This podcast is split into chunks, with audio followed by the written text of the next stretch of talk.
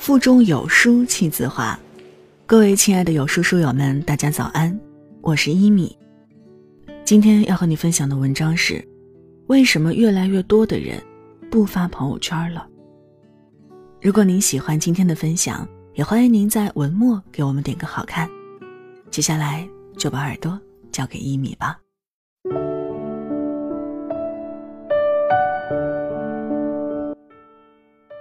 上周，老同学大刘突然私信我：“老弟，你这微信是被盗号了，还是家里出啥事儿了呀？”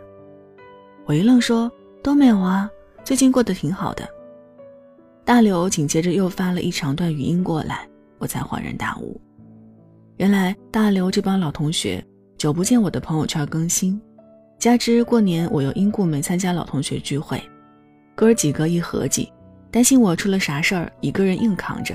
特地委派老刘来问问，我心头一暖，点开朋友圈，发现自己的上一条动态还是半年前兄弟结婚时的场景。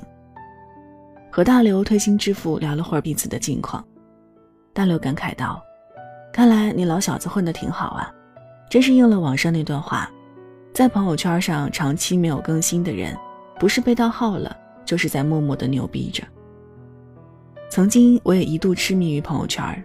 总期盼着外界的认可、支持、追捧，到最后才发现世界是自己的，与他人无关。人生最曼妙的风景是内心的淡定和从容。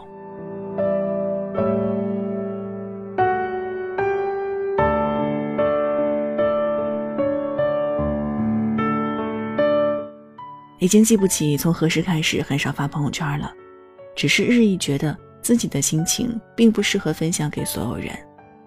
很多时候，我们在朋友圈抒发的喜怒哀乐，并不能被大多数人真正理解和感受。处于人生低潮期的你，碰巧看到一篇戳中自己心事的文章，大受鼓舞，分享到朋友圈。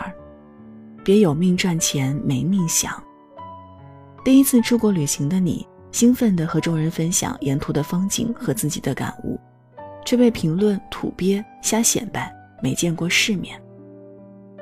我们记录生活的点滴，却收到这样不怀好意的声音，实在是叫人无语、失望、恼火。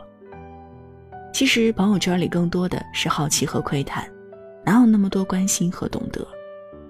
你不必把太多的泛泛之交请到自己的生命里，更不必把心力浪费在和不相干的人争论、解释上。你的时间宝贵，该留给最亲近的人。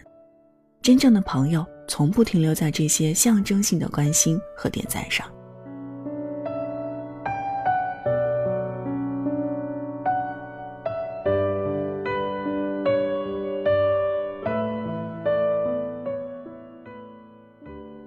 如今的朋友圈日益发展成了同学圈、师生圈、亲戚圈、同事圈。我们在发动态时。也越来越小心翼翼。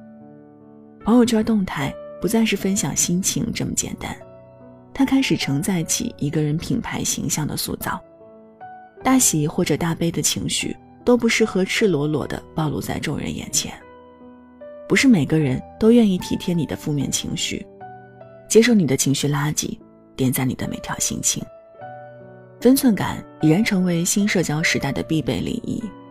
你得学会精简朋友圈。斟酌分享的文字和图片，默默消化自己的喜怒哀乐，不要再频繁更新自己的动态，不要再发表过于激进的观点，不要再强制别人帮投票拉点赞，不要再随意的晒幸福、晒优越、晒难堪。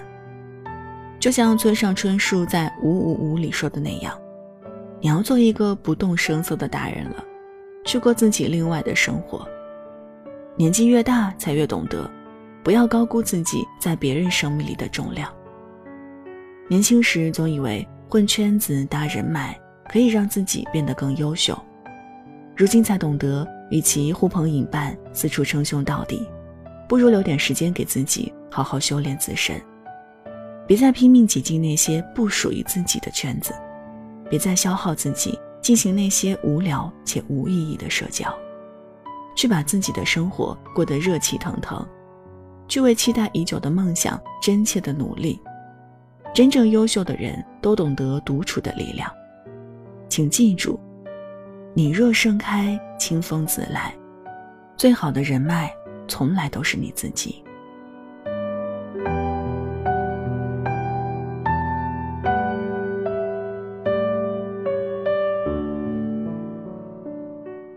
有些豁达与洒脱是人到中年才有的智慧。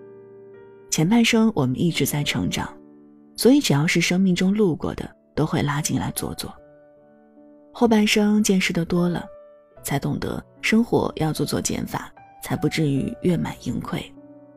终于懂得生活的重心不在于精心营造的朋友圈你得学会断舍离，远离乏味的刷屏，丢弃无用的社交。是时候去直面人生的坎坷风雨，去拥抱身边的知心好友，去守护好爱人，赡养好家人，把握当下的每一个微小的幸福了。当你开始认识到自己的事情与别人无关，当你不再需要别人的认可来填补自己的遗憾，你就真的成熟了。愿你在别人看不到的地方依旧熠熠生辉，愿你身边有爱人，有知己。四季皆心安。愿未来的你能骄傲地告诉自己：这一生，我无悔，亦无憾。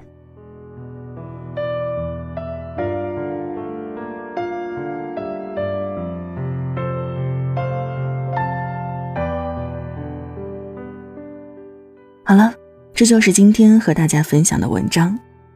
在这个碎片化的时代。你有多久没有读完一本书了呢？长按扫描文末二维码，在有书公众号菜单免费领取五十二本好书，每天都有主播读给你听。我是一米，感谢各位的收听，祝您早安，一天好心情。